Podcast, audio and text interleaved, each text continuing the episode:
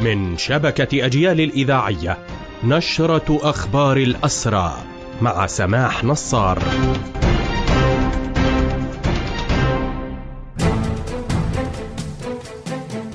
أهلا ومرحبا بكم إلى هذا اللقاء. خمسون معتقلا على الأقل عدد من شملتهم حملات الاعتقال التنكيلية التي يقوم بها الاحتلال يوميا في المحافظات الفلسطينية.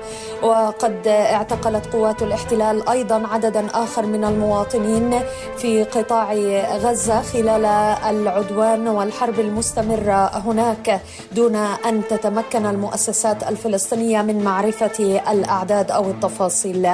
وفي هذا الصدد أشارت هيئة شؤون الأسرى والمحررين ونادي الأسير إلى أن عمليات الاعتقال تركزت في القدس ورام الله والخليل وتوزعت على أريحة ونابلس وقلقيلية وجنين.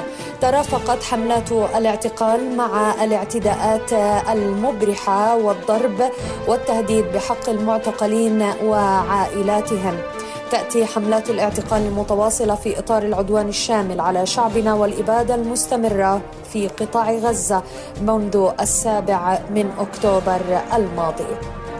في أخبار هذه النشرة تشير هيئة شؤون الأسرى والمحررين إلى أن سلطات الاحتلال تصدر أحكاما بالاعتقال الإداري ضد عشرات من المعتقلين الذين تطالهم حملات الاعتقال بشكل يومي.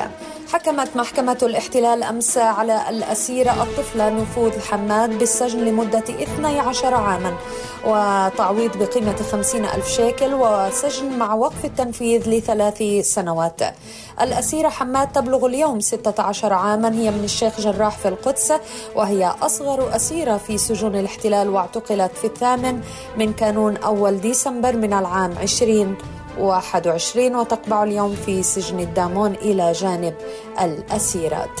بهذا مستمعينا تنتهي هذه النشرة الخاصة بأخبار الحركة الأسيرة. قدمناها لحضراتكم من راديو أجيال. تحية الحرية لأسرى الحرية وتحياتي سمح نصر.